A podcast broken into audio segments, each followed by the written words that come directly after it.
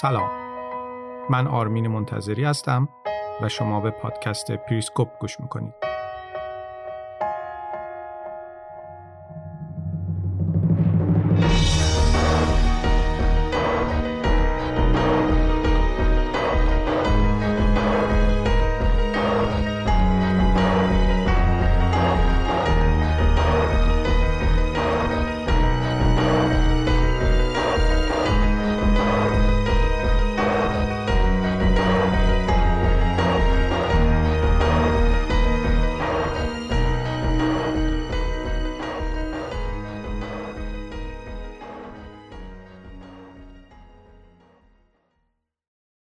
سلام دوستان من آرمین منتظری هستم و با هفدهمین اپیزود پادکست پریسکوپ و شانزدهمین قسمت روایت ویلیام برنز از پشت پرده دستگاه سیاست خارجی آمریکا در خدمتتون هستم.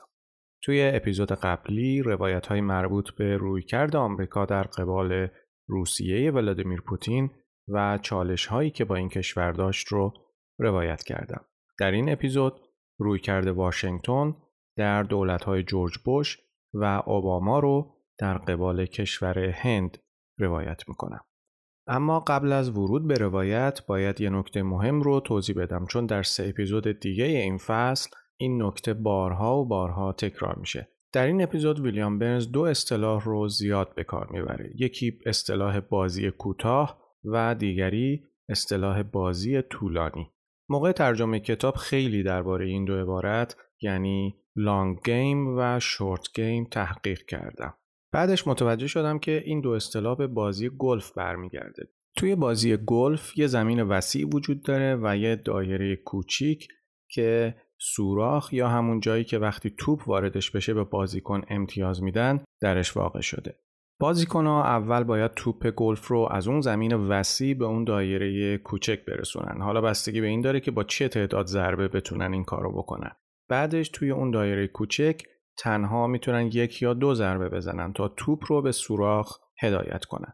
بخش اول بازی که به زمین بزرگ مربوط میشه اصطلاحا بازی طولانی نامیده میشه و اون بخشی که به زمین دایره شک مربوط میشه بهش میگن بازی کوتاه.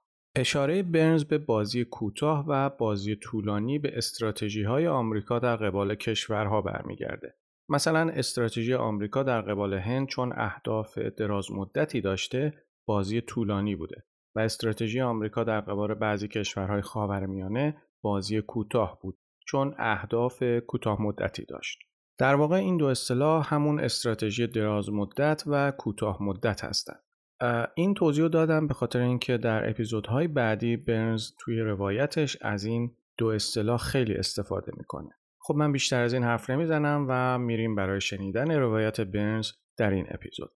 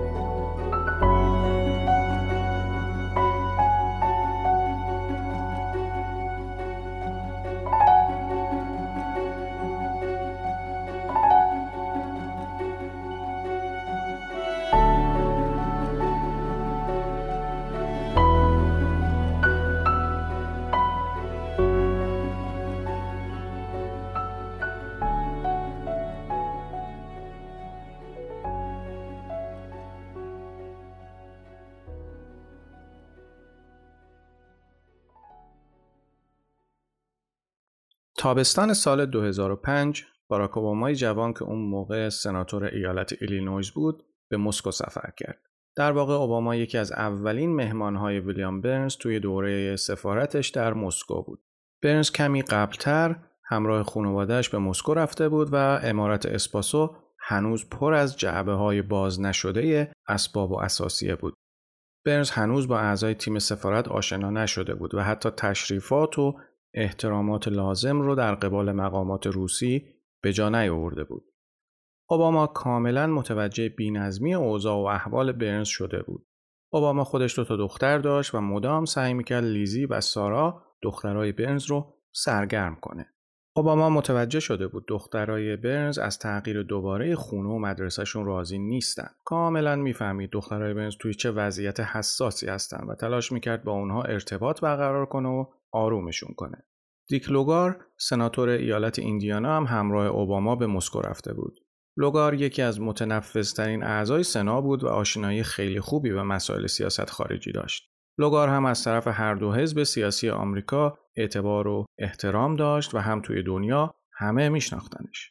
لوگار بیشتر از ده سال همراه سمنان سناتور ایالت جورجیا مکررن به روسیه سفر کرده بود. لوگار به همراه نان از حامیای تصویب قانون حفظ امنیت مواد و سلاحهای هسته‌ای به جامونده بعد از فروپاشی اتحاد جماهیر شوروی بود.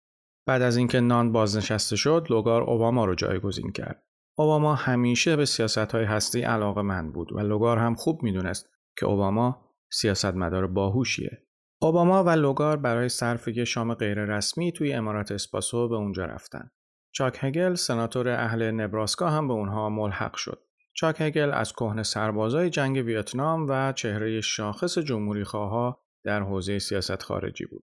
هگل خودش مجزا به روسیه سفر کرده بود. برنز و همسرش با مهمونهاش تا نیمه های شب گپ زدن. اوباما خیلی مشتاق بود از تجربه برنز از روسیه دهه 90 میلادی و شخص پوتین اطلاعات کسب کنه. اطلاعات مربوط به عراق بعد از جنگ و طبعات شورش سنی های عراق هم براش خیلی جالب بود. خصوصا اینکه دوست داشت بدونه همکاری با جیمز بیکر و بوش پدر چطور بوده و اونا چطور تونستن انبوهی از رخدادهای بین المللی رو در دوره خودشون مدیریت کنن.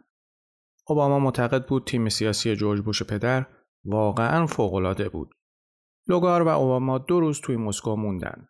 یه بار توی یکی از آزمایشگاه های سابق سلاحهای بیولوژیک توی حومه مسکو لوگار با دقت سعی کرد یه شیشه حاوی مواد سبز رنگ سمی رو توی قفسه مخصوص خودش بذاره و اوباما هم با نگرانی به لوگار نگاه می‌کرد.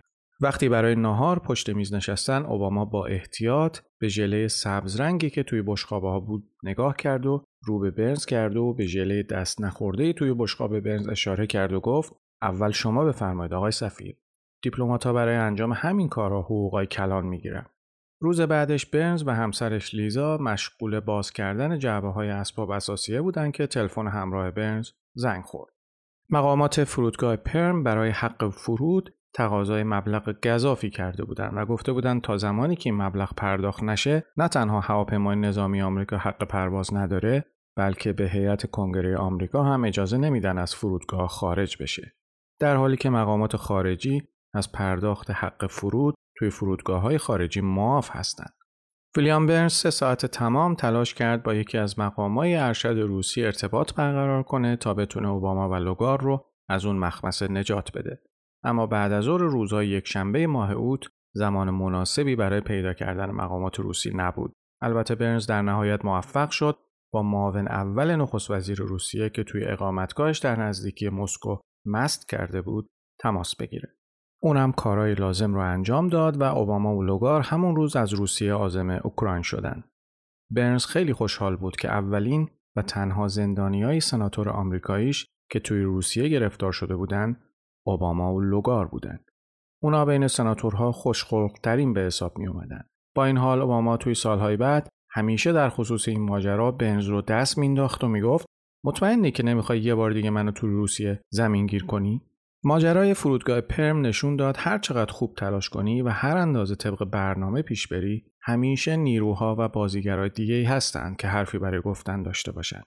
این درسی بود که برنز بارها و بارها توی دوران کار حرفه‌ای خودش به عنوان دیپلمات یاد گرفته بود و این درس در دوران هشت ساله ریاست جمهوری اوباما بیشتر خودشو نشون داد. اوباما جهانی رو به ارث برده بود که توش برتری ایجاد شده آمریکا بعد از جنگ سرد به واسطه ظهور قدرت‌های دیگه و اشتباهات خودخواسته آمریکا داشت به پایان می رسید. البته اگرچه برتری و نفوذ نسبی آمریکا رو به افول بود اما شاخصهای قدرت آمریکا نشون می‌داد آمریکا حداقل برای چند دهه آینده همچنان قدرتمند باقی میمونه اما سوال اساسی در دوران اوباما این بود که چطور میشه از این قدرت در راستای حفظ منافع و ارزشهای آمریکا توی جهان رقابتی اون روز به بهترین نحو استفاده کرد اوباما برای دستیابی به این هدف مجبور بود نوعی بازی طولانی رو شروع کنه. باید نظم بین المللی نوینی رو غالب ریزی می کرد و روابط آمریکا با قدرت های بزرگی مثل چین، هند و روسیه رو از نو تنظیم می کرد. قدم بعدی این بود که با احیای دوباره قدرت دیپلماسی آمریکا به اهدافی مثل جلوگیری از دستیابی ایران به سلاح هسته‌ای دست پیدا می کرد. در این حال باید یه بازی کوتاه هم طراحی می‌کرد تا مسیر خودش رو توی دنیایی که درش تروریسم همچنان یه تهدید محسوب می‌شد باز کنه. دنیایی که توش مسائل امنیتی نظامی در مقایسه با ابزارهای دیپلماتیک از وزن بیشتری برخوردار بودند و ناکارآمدی همیشگی توی خاورمیانه تهدیدی برای راهکارهای سیاست خارجی محسوب می‌شد. جهان اون زمان پر از اغراض ناهماهنگ بود طوری که خواسته های گنجونده شده توی بازی طولانی با ناامیدی های احتمالی نتایج بازی کوتاه مقابل هم قرار می گرفت. اوباما با دو تا وزیر خارجه کار کرد. هیلاری کلینتون و جانکری توی ویژگی مثل خلق و خو، هوش غریزی و نگاهشون به دنیا یه سری تفاوت هایی با هم داشتن اما هر دوشون مثل اوباما معتقد بودن بیرون کشیدن آمریکا از ورطه جنگ و تأکید دوباره روی دیپلماسی اهمیت خیلی زیادی داره. انتقاداتی که اوباما توی مبارزات انتخاباتیش به سیاست خارجی آمریکا وارد کرده بود خیلی تند و تیز بودن. اوباما معتقد بود ایالات متحده توی اولویت بندی منافع و سرمایه گذاری هاش دچار اشتباه شده و توی انتخاب بین استفاده از زور یا دیپلماسی اغلب اوقات گزینه اشتباه رو انتخاب می‌کنه. اوباما معتقد بود سیاست سرسختانه آمریکا در ارتباط برقرار نکردن با دشمناش اشتباهه و واشنگتن بیش از اندازه یک جانبه گرایی می‌کنه و هیچ توجهی به مسئله مهم اطلاف سازی نداره. اوباما معتقد بود قدرت های نوظهور و مشکلات مختلف به یه اندازه در جهان پراکنده شدن و باید با اعتلاف سازی قدرت رو یک جا متمرکز کرد. اشتباهات رؤسای جمهور قبلی آمریکا باعث شده بود تردید اوباما نسبت به عملکرد نهادهای سیاست خارجی واشنگتن بیشتر بشه اوباما نسبت به تحلیل های مبتنی بر هژمونی آمریکا خیلی تردید داشت و علنا اونها رو رد می‌کرد. از نظر اوباما جریانی خودمحور با تصمیمای تنگ نظرانه خودش ایالات متحده رو به دردسرهایی مثل جنگ ویتنام و عراق دچار کرده بود. وقتی اوباما قدرت رو به دست گرفت مصمم بود زنجیره آسیبهای وارد آمده به سیاست خارجی آمریکا رو پاره کنه و از حضور و دخالت بیش از حد آمریکا توی خاورمیانه کم کنه. قصد با بسیج منابع و توجه بیشتر به آسیا آمریکا رو در مسیر موفقیت قرار بده. اوباما خیلی تمایل داشت روابط آمریکا با چین رو که قدرتی در حال ظهور در آسیا بود بهبود ببخشه و شراکت پایداری با هند که بازیگری ژئواستراتژیک بود برقرار کنه. از دیدگاه اوباما بازسازی روابط با روسیه هم به عنوان رقیبی که در مسیر زوال قرار گرفته بود اهمیت حیاتی داشت. اوباما با دقت مدل سیاست خارجی بوش پدر رو بررسی کرده بود. مهارت و چابکی و در این حال خیشتنداری مدل سیاست خارجی بوش پدر که به دست جیمز بیکر و اسکوکرافت به اجرا در می اومد مدل مورد علاقه اوباما بود. البته شرایط جهانی دوران ریاست جمهوری اوباما خیلی پیچیده تر از زمان بوش پدر بود. به علاوه اوباما در حالی رئیس جمهور شده بود که تجربه زیادی نداشت و با رهبران جهان خیلی آشنا نبود. انتظارات جهانی از اوباما تا زمان ادای سوگند ریاست جمهوری خیلی بالا رفته بود. اما واقعیت این بود که این رئیس جمهور جوان به زودی با جهانی مملو از رخدادهای متفاوت روبرو می‌شد. جهانی که به سرعت وادارش می‌کرد به این نتیجه برسه که بازسازی نقش آمریکا کار چندان آسونی نیست. بعد از اشتباهاتی که رؤسای جمهور قبلی آمریکا مرتکب شده بودند، پرهیز از هر گونه اقدام احمقانه به نقشه راه دولت اوباما تبدیل شد. اما سیاست خارجی واقعیت های مختص به خودش رو داشت. گاهی اوقات اقدامات احمقانه اجتناب ناپذیر بود و چالش مواجهه با اقداماتی که خارج از قواعد دیپلماتیک رخ میدن هیچ وقت از بین نمی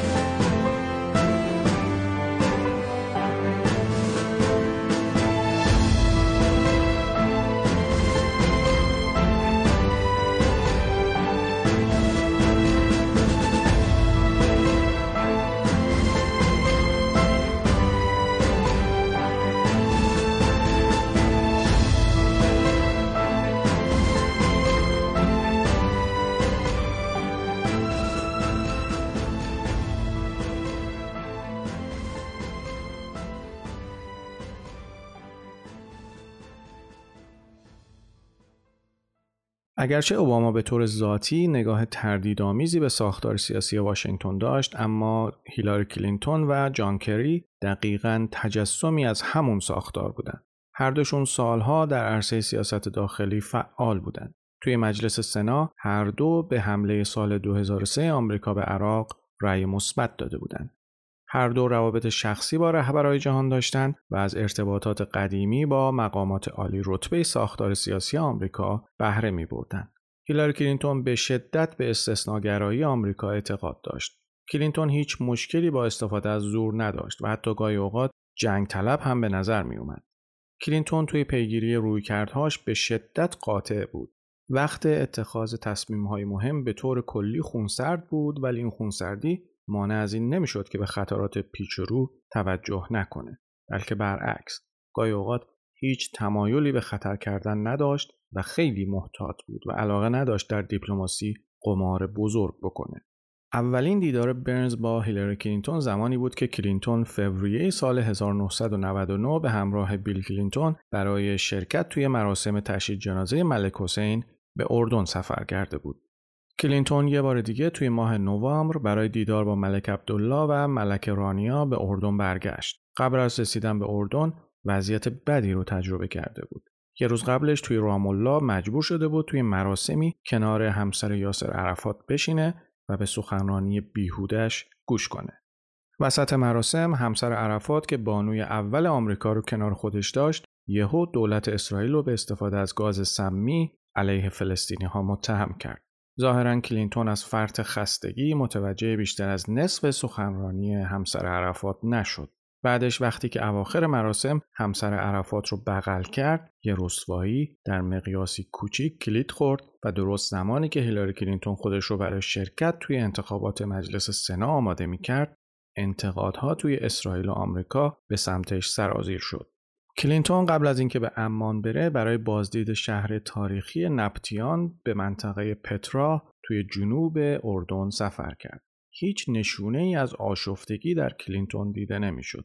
توی اردن واکنش منفی خیلی کمی نسبت به اتفاقات رام الله وجود داشت. اما کلینتون ترجیح داد قبل از ترک پترا کنفرانس مطبوعاتی کوتاهی برگزار کنه و ضمن توضیح ماجرایی که توی رام الله رخ داد حرفای همسر عرفات رو نادرست و شرم‌آور توصیف کنه.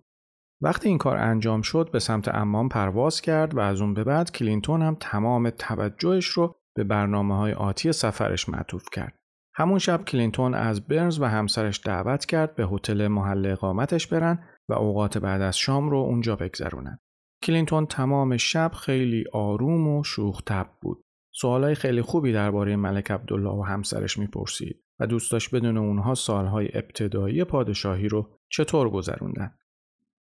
ویلیام برنز و لیزا توی مسیر برگشت به خونشون درباره اون شب صحبت کردند و از هوش سرشار و حمایتی که کلینتون از افراد زیردست خودش می‌کرد متعجب شده بودند. علاوه بر این سرعت کلینتون توی هضم اتفاقات ناگوار رام الله براشون جالب توجه بود.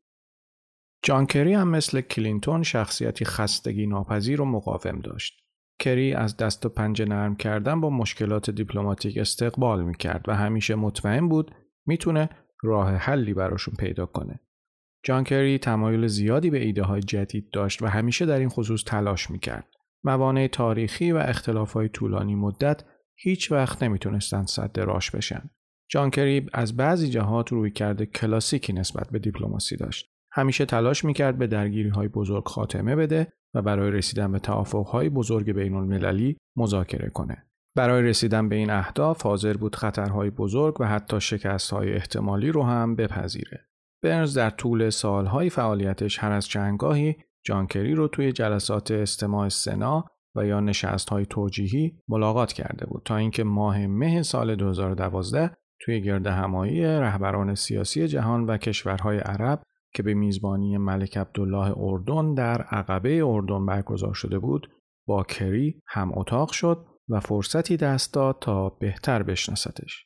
ملک عبدالله ترجیح داده بود این گرد همایی رو توی تعطیلات آخر هفته به طور غیر رسمی برگزار کنه. بنابراین خبری از حضور رسانه ها و هیئت های بزرگ دیپلماتیک نبود. ملک عبدالله اطمینان داده بود تا هر زمان که بخوان شرایط برای اقامت و پذیرایی از اونها فراهمه. یه روز رو توی وادی رام به وقت گذرانی و خوردن کباب گذروندن. وادی رام صحراییه که چندان از عقبه فاصله نداره. از همین صحرا بود که لورنس عربستان شورش اعراب علیه ترکیه عثمانی رو رهبری کرد.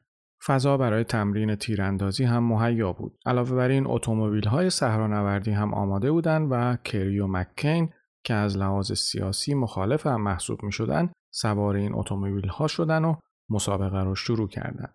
توی اون سفر برنز شناخت بهتری از جان کری به دست آورد. آدمی که همیشه از چالش و رقابت استقبال می کرد و همیشه دوست داشت در جنب و جوش باشه.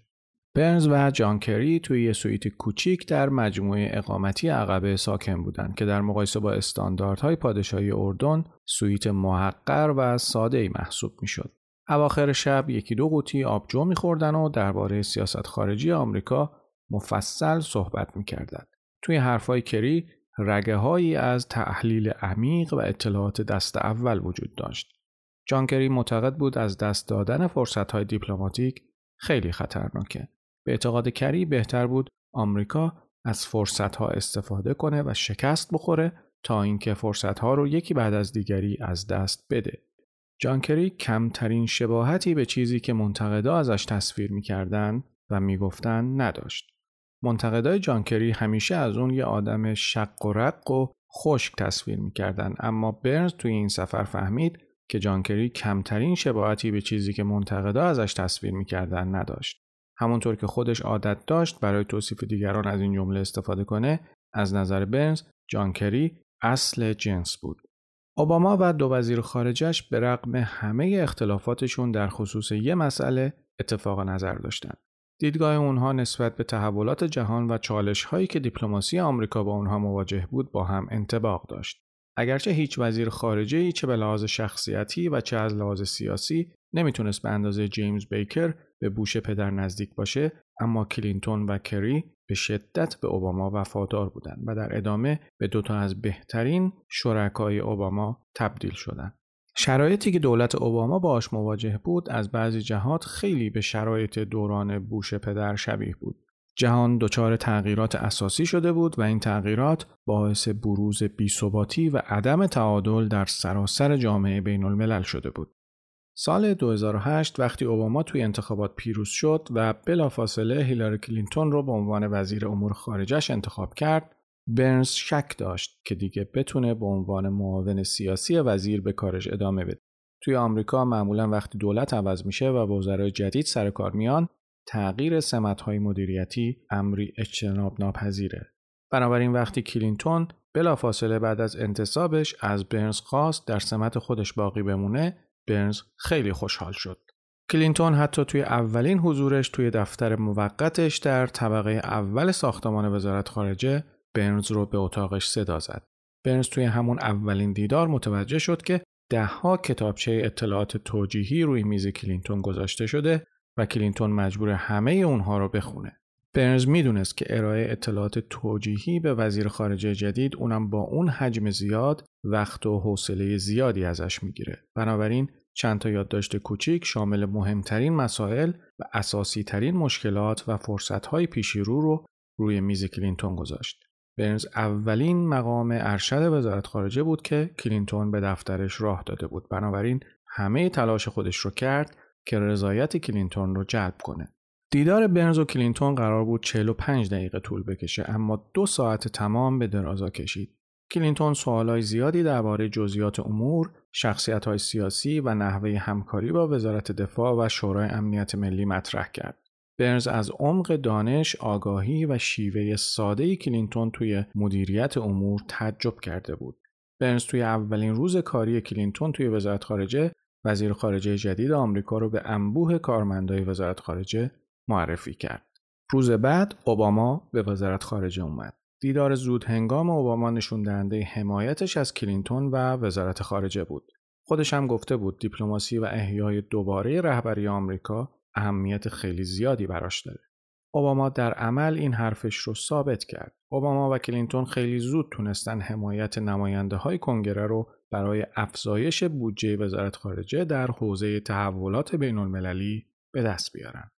بعدش هم اوباما دستور کاری رو به وزارت خارجه ابلاغ کرد که توش روی اهمیت توسعه اقدامات وزارت خارجه به عنوان عامل اثرگذار توی سیاست خارجی آمریکا تاکید شده بود. هیچ تردیدی نبود که افزایش قوای دفاعی هم به اندازه تقویت دیپلماسی و توسعهش اهمیت داشت. اما سوال اساسی این بود که آمریکا برای تحقق این دو هدف چه اقداماتی می‌تونست انجام بده.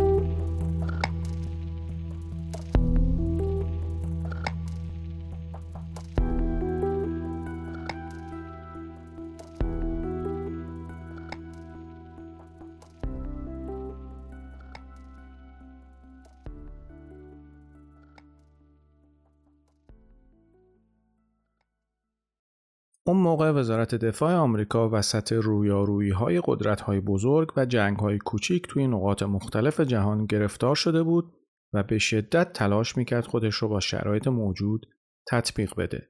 از طرف دیگه وزارت خارجه هم تلاش می‌کرد خودش رو برای اتفاقاتی که قرار بود در آینده رخ بدن آماده کنه و در این حال تطابقی بین خطرات پیش رو و کمبود منابع ایجاد کنه. شعارهای زیادی برای حل این مشکل داده می‌شد اما از راهکار عملی خبری نبود. از طرف دیگه توی به کار گرفتن قدرت ناشی از رأی بالای اوباما در انتخابات با هدف ایجاد جو حمایتی از اصلاحات و اهداف درازمدت سیاست خارجی کلینتون موفقیتی به دست نیومد. سازماندهی شورای امنیت ملی توی دوران جدید یکی دیگه از چالش های اوباما بود. برنز فضای مملو از نزاع و اختلاف شورای امنیت ملی رو در زمان ریگان و بوش پسر تجربه کرده بود. اما فضای همکاری های بین نهادی توی دولت اوباما خیلی دوستانه و منظم بود. اوباما به هیچ کسی اجازه پشت سرگویی و دو به همزنی نمی‌داد و انتظار داشت مسائل به طور کامل و در کمال صبر و حوصله بحث و بررسی بشن. اوباما به هیچ وجه نمی‌تونست گذافگویی و رفتارهای احساسی رو تحمل کنه. تمرکز اوباما به روندی سفت و سخت و منظم معطوف بود. اوباما معتقد بود حقایق و مشکلات موجود باید با دقت تمام بازبینی بشن، تبعات دست اول و دست دوم هر اقدامی باید از پیش بررسی بشن و در اجرای تصمیمات به روش معلوف عمل بشه. اوباما همون اول به درستی متوجه شده بود که طی کردن روند منظم توی اتخاذ تصمیمات باعث میشه خود اون تصمیمات هم به شکل منظمی اجرا بشن. از مشاورای امنیت ملیش هم خواسته بود کاملا بر اساس نظم معمول عمل کنند و از تحلیل های خاص و های ویژه برای دور زدن روند امور پرهیز کنند. جیم جونز، تام دانیلون و سوزان رایس مشاورای امنیت ملی اوباما بودند که رئیس کمیته مدیران رو به عهده داشتند. این کمیته از گروهی از رؤسای نهادهای دولتی تشکیل شده بود. وزارت خارجه، وزارت دفاع، رئیس سازمان سیا، رئیس سازمان ملی اطلاعات و وزیر خزانه در این کمیته عضویت داشتند. گاهی اوقات هم بسته به مسئله‌ای که مطرح می‌شد، یه سری دیگه از رؤسای نهادهای دولتی هم توی این کمیته شرکت می‌کردند. جو بایدن معاون اوباما همیشه توی جلسات شورای امنیت ملی که به ریاست اوباما برگزار می‌شد شرکت می‌کرد. اغلب اوقات هم توی جلسه کمیته مدیران حضور داشت. بایدن از زمان جنگ ویتنام تجربه های زیادی توی حوزه امنیت ملی داشت و نظراتی که توی جلسات مطرح می کرد خیلی اندیشمندانه و مفید بود. هیلاری کلینتون و رابرت گیتس وزیر دفاع هم در اکثر مسائل مهم نظرات یکسانی داشتند. هماهنگی سازنده این دو نفر ائتلاف غیررسمی گیتس و رایس رو در زمان بوش پسر توی ذهن برنز تصویر می کرد. این هماهنگی سرمایه ارزشمندی برای وزارت خارجه محسوب می‌شد و کیفیت تصمیم گیری ها رو تضمین می کرد. همکاری نزدیک کلینتون و گیتس کاملا با اون چه که در زمان بوش پسر بین پاول و رامسفلد جریان داشت در تضاد بود. این همکاری اونقدر نزدیک بود که مشابهش توی کمیته معاونان کلینتون و گیتس هم دیده می‌شد. برنز به عنوان دستیار ارشد وزیر و بعدها به عنوان قائم مقام وزیر بیشتر وقتش رو با همکاراش توی اتاق عملیات ترسناک و بدون پنجره کاخ سفید میگذرون. حتی خانوادهش رو هم نمی‌تونست زیاد ببینه. جلسات کمیته معاونان که در واقع سطح دوم جلسات کابینه بود و به ریاست دستیار مشاور امنیت ملی برگزار می‌شد اهمیت خیلی زیادی داشت. برنز و همکاراش وظیفه داشتن پیشنهاد ارائه کنن، مسائل رو بسنجن و اگر ممکن بود اختلاف نظرها رو حل و فصل کنن و در نهایت مباحث رو برای تصمیم گیری مقامات کابینه و رئیس جمهور به سطح بالاتر ارجا بدن. البته دستیارای مشاور امنیت ملی که مسئول برگزاری این جلسات بودن همیشه به عنصر اشتباهات انسانی توی روند برگزاری جلسات توجه داشتند. دنیس مکدونا که بعدها در طول دوره دوم ریاست جمهوری اوباما رئیس دفتر رئیس جمهور بود توی نکته سنجی و تصحیح اشتباهات بحث های سیاسی مطرح شده توی جلسه استاد بود و همیشه سعی می‌کرد فضایی ایجاد کنه که افراد حاضر توی جلسه توی بیان نظراتشون صادق باشن. شوخ طبعی و انسانیتش باعث می‌شد برنز و دیگران با خیال راحت توی جلسات شرکت کنند. مکدونا وقتی که شرایط اضطراری برای خانواده یکی از افراد رخ می‌داد، نهایت حس همکاری و همدردی خودش رو به نمایش میذاشت. در هر صورت اونا هم انسان بودن و مجبور بودن فشارهای زمانی رو که در دوران گردش سریع اطلاعات به اعضای تیم وارد می اومد تحمل کنند. اونا همیشه مجبور بودن با همون اطلاعات ناقصی که در اختیارشون بود عمل کنند در حالی که امواج منابع آزاد اطلاعات و اسناد طبقه بندی شده مدام سرشون خراب می‌شد. در این شرایط همیشه مجبور بودن بین گزینه بد و بدتر یکیش رو انتخاب کنند. بعد از 25 سال نشستن روی سندلی های ردیف دوم اتاق عملیات کاخ سفید در نهایت خورشید بخت برنز طلوع کرد و حالا دیگه می‌تونست بدون هیچ استرسی روی صندلی که به رأس حرم قدرت نزدیک بود بشینه. توی یکی از جلسات اتاق عملیات توی دور اول ریاست جمهوری اوباما برنز رو به دنیس راست کرد و گفت حالا واقعا حس می‌کنم بزرگ شدم. راست جواب داد درسته واقعا منو ترسوندی اما بهتر از این فرصت به نحو احسن استفاده کنیم. به رغم اینکه فضای همکاری و دوستی بین نهادی توی دولت اوباما کاملا حک فرما بود اما باز هم نقص هایی وجود داشت. شدت پیدا کردن پیچیدگی موضوعات، افزایش تعداد نهادهای درگیر در هر موضوع و لزوم نظارت کاخ سفید روی نحوه استفاده از زور در عصر استفاده از هواپیماهای بدون سرنشین و عملیاتهای محدود نظامی باعث شده بود روند بیش از اندازه تمرکز گرا بشه.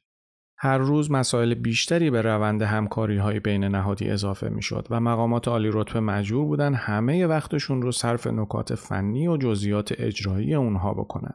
از طرف دیگه تعداد کارکنان شورای امنیت ملی توی روند ادامه دار به 300 نفر رسیده بود. 20 سال پیش که برنز به همراه کالین پاول توی شورای امنیت ملی کار می‌کرد تعداد کارکنان شورا فقط 60 نفر بود. جامعیت و صبر و شکیبایی توی تصمیم گیری که همیشه از اونها به عنوان نقاط قوت دولت اوباما یاد می‌شد گاهی تبدیل به نقطه ضعفش می‌شد و اینطور تعبیر می‌شد که دولت اوباما شجاعت اقدام نداره و همیشه از عمل کردن تفره میره. در خصوص چالش های مثل سوریه که راه حل های خوبی هم براشون وجود داشت بحث درباره گزارش 97 صفحه‌ای جامعه اطلاعاتی در خصوص اقداماتی که ممکنه اسد صورت بده به بهانه خوبی برای حواله دادن تصمیم گیری به جلسه بعد تبدیل می شد. اگرچه اوباما همیشه روی در اولویت قرار دادن دیپلماسی تاکید می کرد اما قدرت نظامی آمریکا مدام در حال افزایش بود. در طول دوران ریاست جمهوری اوباما حملات هواپیماهای بدون سرنشین و عملیات های ویژه افزایش چشمگیری داشت. هیچکس توی دولت اوباما در خصوص خطرات این اقدامات مورد سرزنش قرار نگرفت و هیچ تلاشی برای مدیریت اعتیاد دولت اوباما به این جور اقدامات انجام نشد. البته به چالش کشیدن منطق متعارف استفاده از هواپیماهایی بدون سرنشین که ریسک کم و نتیجه خوبی داشتن کار خیلی سختی بود. ولی این منطق متعارف محدودیت های آسیبزای خودش رو هم داشت. استفاده مداوم از این نوع حملات نه تنها باعث افزایش ضریب اشتباه عملیات می‌شد بلکه یه تصویر منفی از آمریکا توی جوامع مسلمان سراسر جهان ایجاد می‌کرد. علاوه بر این گاهی اوقات هم روابط دیپلماتیک آمریکا با کشورهای دیگر رو تیره می‌کرد و دستور کار دیپلماسی رو توی مسیر اشتباهی قرار می‌داد. یکی از بهترین نمونه های کیفیت روند تصمیمگیری اوباما و تواناییش توی هدایت آمریکا در مقابله با تهدیدهای تروریستی رو میشه در جریان اجرای عملیات کشتن اسامه بن لادن دید.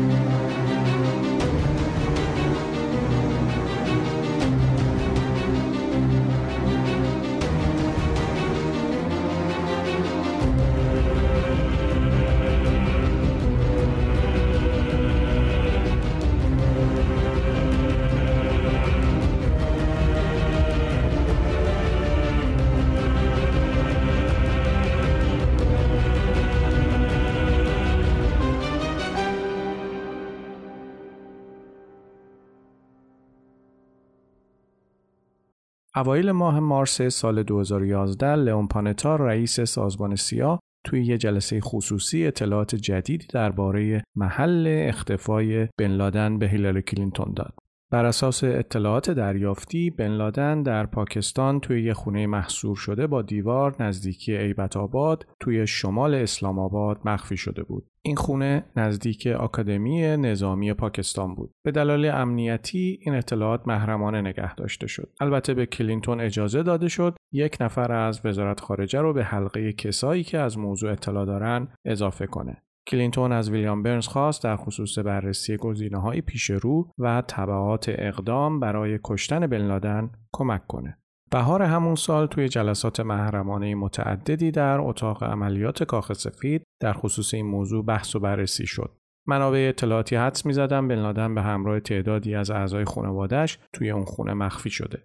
البته شواهد محکمی در این خصوص وجود نداشت. اوباما و یه سری دیگه از اعضای ارشد کابینه گزینه های پیش رو ارزیابی کردند. یکی از پیشنهادها همکاری با ارتش پاکستان برای حمله مشترک به محل اختفای بن لادن بود که البته این پیشنهاد به سرعت رد شد. ترس اوباما این بود که منابع اطلاعاتی پاکستانی قبل از حمله بن لادن رو خبردار کنند.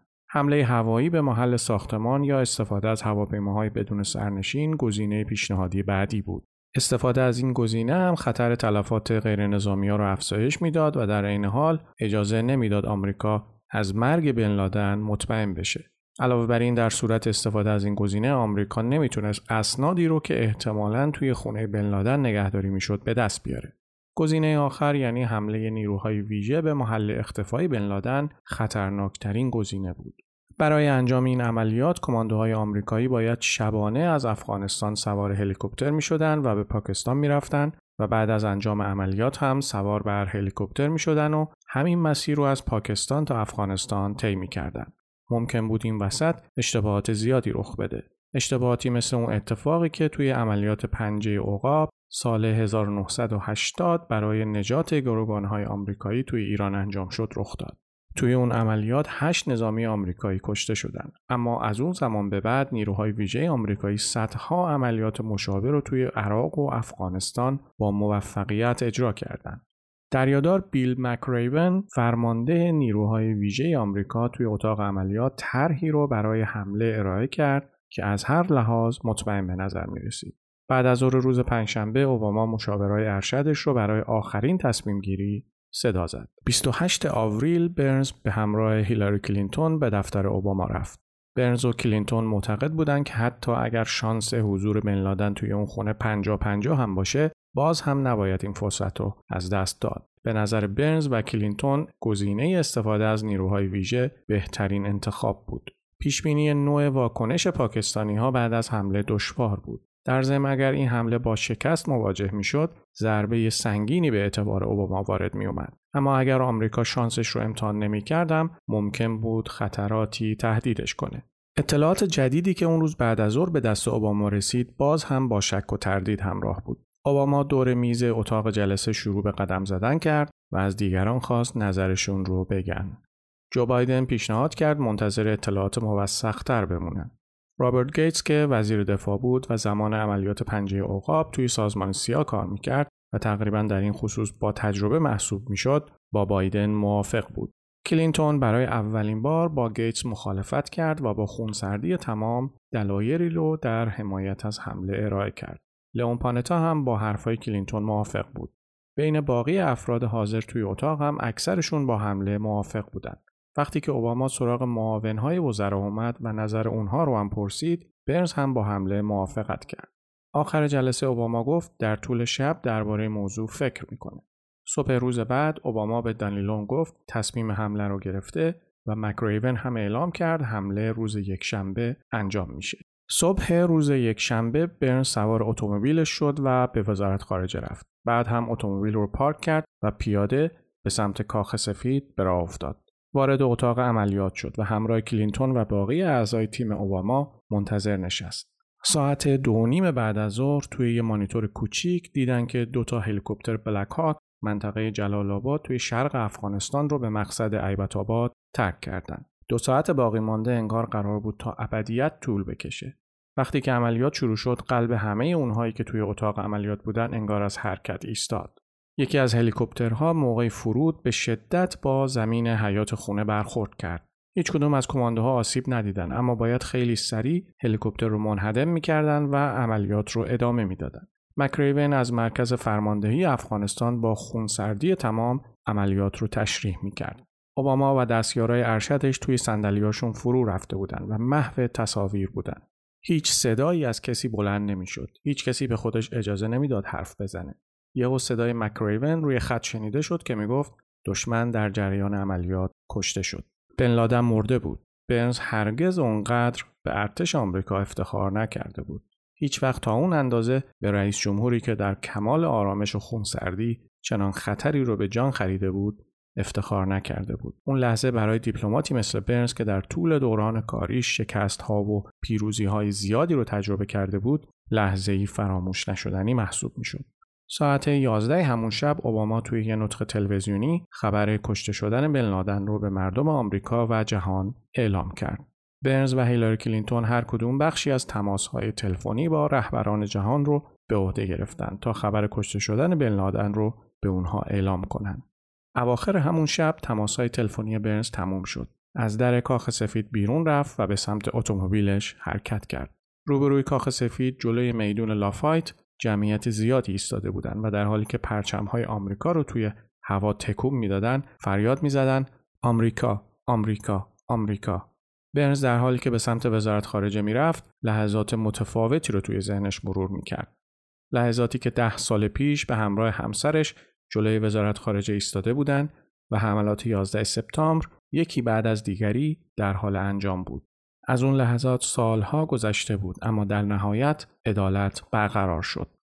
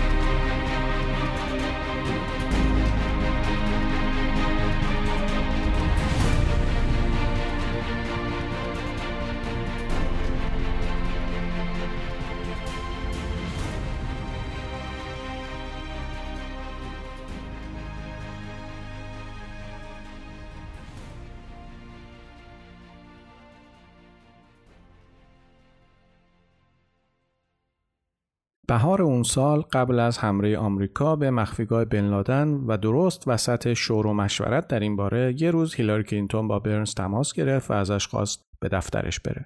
چیزی که کلینتون می‌خواست به برنز بگه درباره بن لادن نبود. کلینتون دنبال کسی بود که جانشین جیمز اشتانبرگ بشه.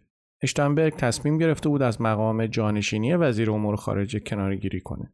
کلینتون در حالی که لبخند می‌زد اصل مطلبو توضیح داد و گفت می‌خوام تو جایگزین اشتانبرگ بشی. من بهت اعتماد دارم، رئیس جمهور بهت اعتماد داره، همه کارکنای وزارت خارجه هم بهت اعتماد دارن. برنز لبخند زد. غافلگیر شده بود. برنز گفت که انتصاب نیروی رسمی وزارت خارجه در سمت جانشینی وزیر چندان معمول نیست. اما کلینتون گفت می‌دونم اما تو انتخاب خوبی هستی و من می‌خوام همه اینو بدونن. برنز بدون فوت وقت پیشنهاد کلینتون رو پذیرفت. از نظر برنز حرفای کلینتون نه رأی اعتماد به برنز که رأی اعتماد به خدمت دیپلماتیک توی وزارت خارجه بود. دوران کاری برنز توی وزارت خارجه به عنوان دستیار و معاون وزیر باعث شده بود در جریان طیف گسترده ای از موضوعات سیاست خارجی قرار بگیره. خیلی روزا به خودش فکر می‌کرد قراره ده تا امتحان در خصوص ده موضوع متفاوت بده. درباره بعضی موضوعات اطلاعات داشت اما درباره بعضی دیگه هیچی نمی‌دونست. بعد از اینکه آرنج کلینتون توی یه حادثه توی پارکینگ وزارت خارجه شکست، برنز به جای کلینتون توی جلسات وزرای خارجه شرکت می‌کرد.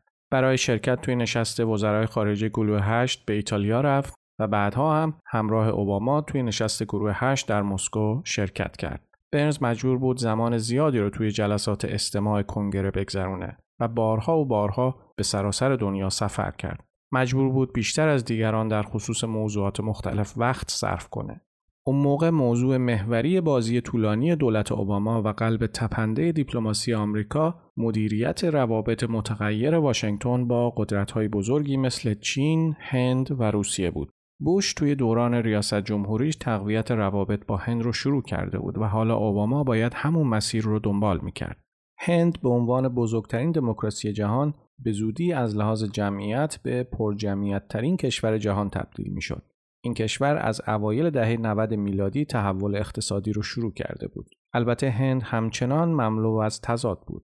صدها میلیون نفر هندی از فقر نجات پیدا کرده بودند و به طبقه متوسط ملحق شده بودند اما در مقابل صدها میلیون هندی هم درآمد روزانه کمتر از دو دلار داشتند و حتی از امکانات اولیه مثل توالت و جریان برق محروم بودند بخش تکنولوژی توی هند خیلی پیشرفت کرده بود اما زیر ساختای کشور همچنان فرسوده بود و آلودگی هوا و جمعیت بیش از اندازه شهرها اوضاع را وخیمتر کرده بود. طرحهای توسعه ملی به خاطر مانع تراشی، فساد و تشریفات بیش از حد اداری توی نظام سیاسی هند به شدت کند شده بودند. توی عرصه بین المللی هند سر یه دوراهی قرار گرفته بود. از یه طرف آینده ای پیش روی خودش می‌دید که برای تحققش مجبور بود نقش موثرتری رو در عرصه جهانی به عهده بگیره و از طرف دیگه گذشته ای رو پشت سر خودش داشت که پر از درگیری ها و نزاهای پنهانی بعد از جنگ سرد بود. از نقطه نظر سیاستگذاری هند در 20 سال گذشته نگاه به شرق رو انتخاب کرده بود. وقتی اوباما به ریاست جمهوری رسید، هندیا هنوز توی مرحله نگاه به شرق باقی مونده بودند و هیچ اقدام عملی در این خصوص صورت نداده بودند. روند بهبود روابط آمریکا با هند از اواخر دولت بیل کلینتون شروع شد اما توی دوران ریاست جمهوری بوش خیلی سرعت گرفت. بوش که متوجه شده بود ظهور هند به عنوان یک قدرت منطقه‌ای چه فرصت تاریخی در اختیار آمریکا قرار میده از اول دوره دوم ریاست جمهوریش به سمت تصمیمات استراتژیک در بهبود روابط با هند رفت. اولش تمرکز خودش رو روی حل اختلافات هسته‌ای بین دهلی و واشنگتن گذاشت. هند هیچ وقت پیمان MPT رو امضا نکرده بود. البته باید بگم که پاکستان و اسرائیل هم عضو MPT نیستن و کره شمالی هم سال 2003 از این پیمان خارج شد. البته حالا باید ببینیم که ایران توی دولت رئیسی با MPT قرار چیکار کنه. خلاصه اینکه هندیا نه تنها عضو NPT نبودند بلکه هیچ وقت به بازرسای آژانس بین‌المللی انرژی اتمی اجازه نداده بودند از تأسیسات هسته‌ایشون بازدید کنند. همین مسئله باعث شده بود واشنگتن و دهلی برای سالها نتونن توی مسیر بهبود و تقویت روابط گام بردارن. بوش معتقد بود بیرون کشیدن هند از انزوای هسته‌ای باید در اولویت استراتژی آمریکا قرار بگیره.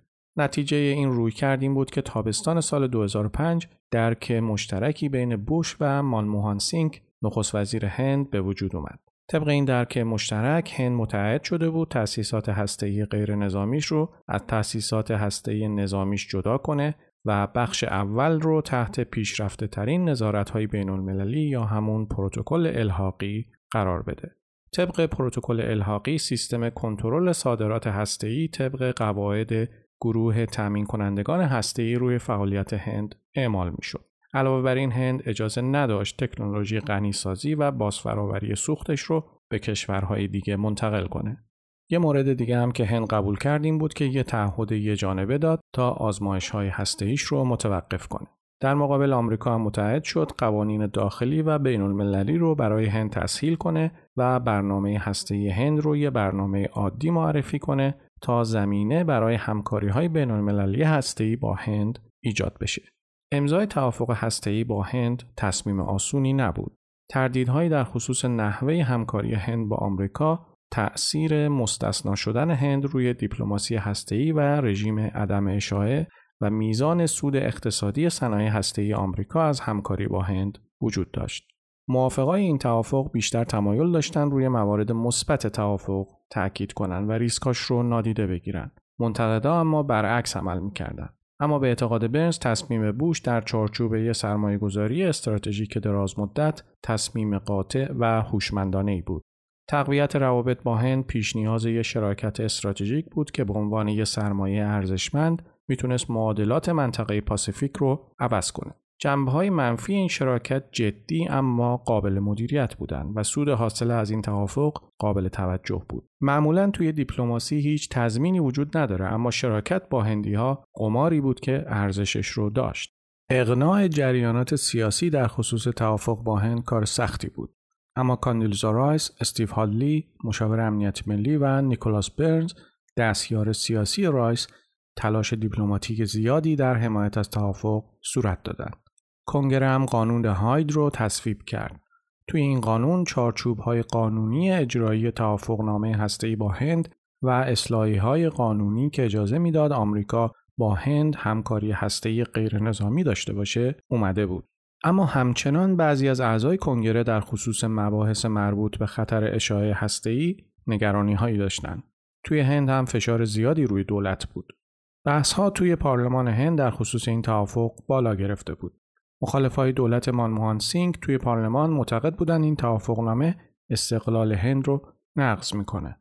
بهار سال 2008 وقتی که برنز به واشنگتن برگشت روند پیشرفت توافقنامه متوقف شده بود و اینطور به نظر می رسید که دولت بعدی آمریکا مجبور با این چالش دست و پنجه نرم کنه. مانموان سینگ که فشار سیاسی پیش بینی نشده ای بهش وارد می‌شد تصمیم گرفت توی پارلمان با قدرت بیشتری عمل کنه و توافق رو پیش ببره. قرار بود بهار سال 2009 انتخابات سراسری هند برگزار بشه.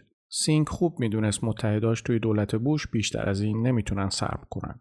از طرف دیگه مطمئن نبود دولت بعدی آمریکا چه رویکردی در قبال این توافق داره. بنابراین تمام توانش رو به کار گرفت و رأی موافق پارلمان رو کسب کرد. اینطوری شد که بزرگترین مانع اجرا شدن توافق از میان برداشته شد. بوش و کاندولیزا رایس اصرار داشتند توافقنامه هسته‌ای با هند تا قبل از پایان دور دوم ریاست جمهوری بوش تکمیل بشه. اواسط ژوئن رایس برنز رو به دفترش صدا زد و گفت می‌دونم انجام این کار زمان بره اما مانموهان سینگ ریسک بزرگی کرده و ما هم باید همه موانع رو از سر راه برداریم. اینطوری شد که برنز توی دولت بوش سه ماه تمام به تکمیل توافق هسته‌ای با هند مشغول شد و توی دولت اوباما هم شش سال دیگر رو صرف تعمیق و عادی سازی روابط دو جانبه بین دهلی و واشنگتن کرد. از نظر ویلیام برنز سه مانع اصلی سر راه تکمیل توافق با هند قرار داشت. اول اینکه برنامه نظارت هسته هند باید از طرف آژانس بین المللی انرژی اتمی تایید می‌شد. دوم اینکه گروه تامین کننده های هسته باید هند رو به عضویت خودشون در می آوردن و اجازه همکاری هسته‌ای کشورهای دیگر رو با هند صادر می کردن و سوم اینکه این توافق باید توی کنگره و سنای آمریکا تصویب می شد. اقناع گروه تامین کننده های هسته‌ای سختترین بخش کار بود. شش یا هفت کشور عضو توی این گروه با این توافق مخالف بودند و رأی موافق گروه به اجماع همه اعضا نیاز داشت. علاوه بر این به تصویب رسوندن توافق توی کنگره در اون زمان کم خیلی سخت بود اما برنز مجبور بود کارها رو طبق روال پیش ببره و امیدوار باشه روزنه امیدی برای برگزاری جلسات استماع باز بشه و در نهایت کنگره تو ماه سپتامبر این توافق رو به رأی بذاره.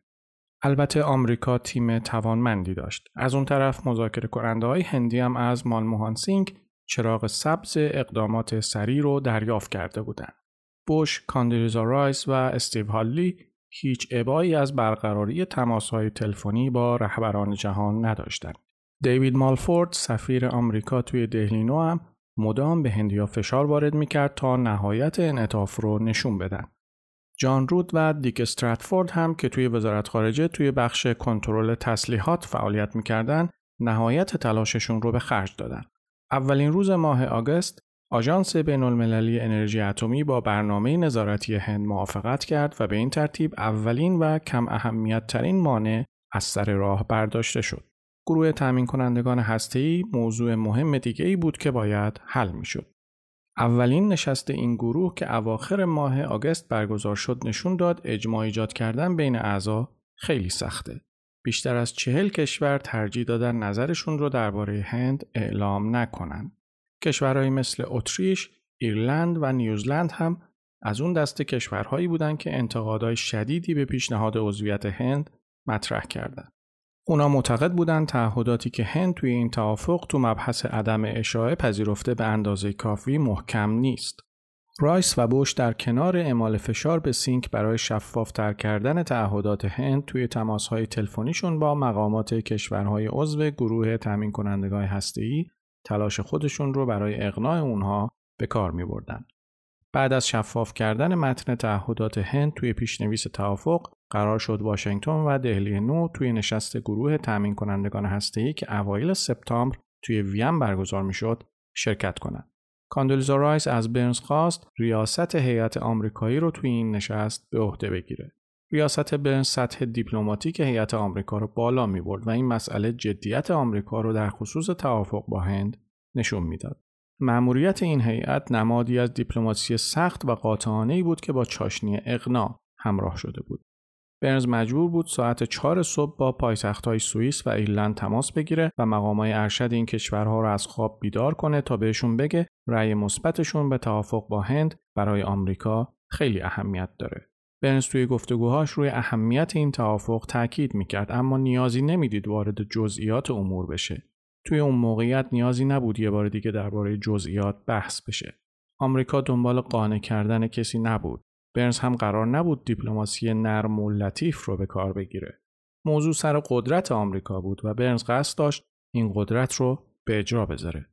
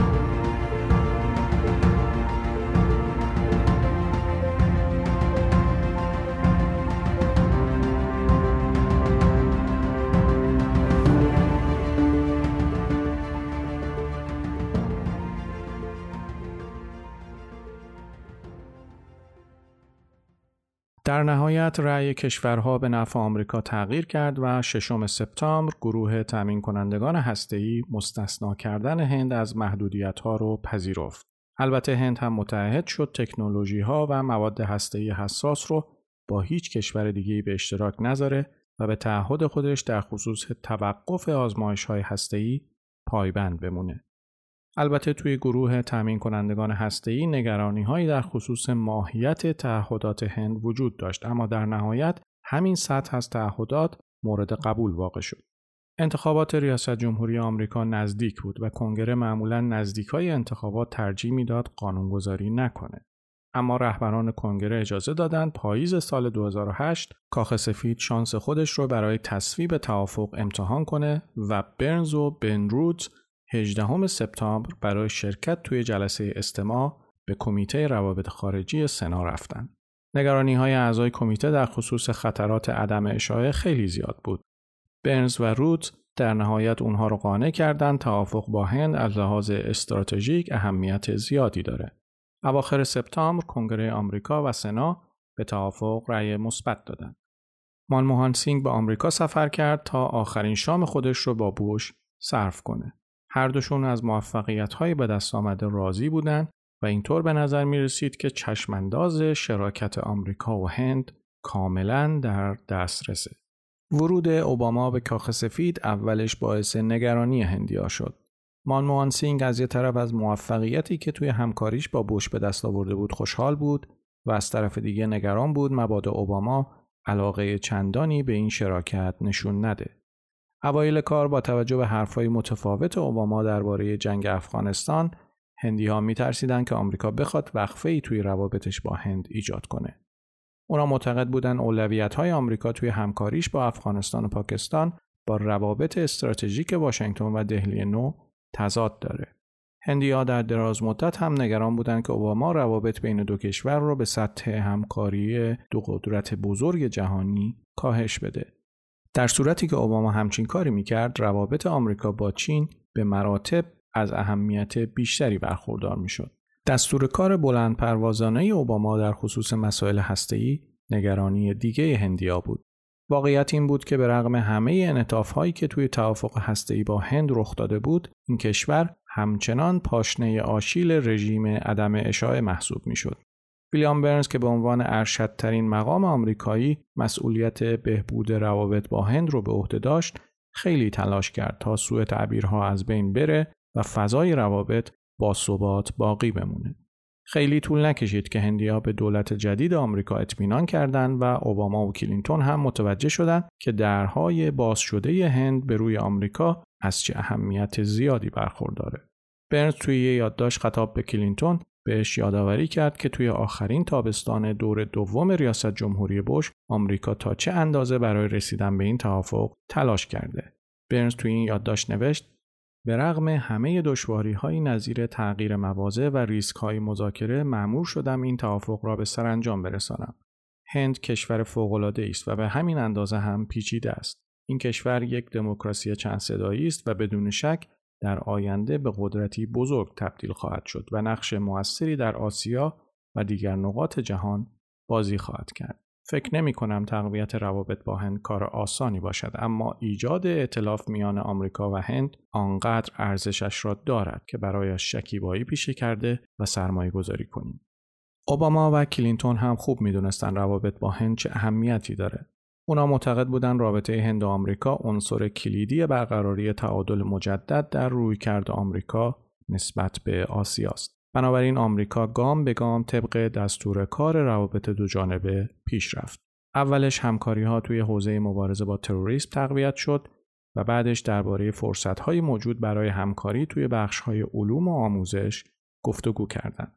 تعمیق روابط تجاری و سرمایه گذاری، آغاز مذاکرات منظم و پشت سر هم درباره تغییرات آب و هوایی و افزایش همکاری ها در حوزه دفاعی موضوعات دیگه همکاری های واشنگتن و دهلی بود.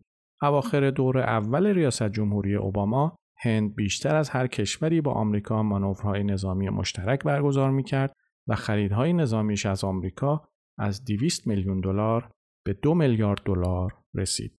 توی حاشیه نشست سران کشورهای گروه 20 اوباما و مانموهان سینگ دیدار خیلی دوستانه با هم داشتن و اوباما از سینگ دعوت کرد نوامبر سال 2009 به آمریکا سفر کنه.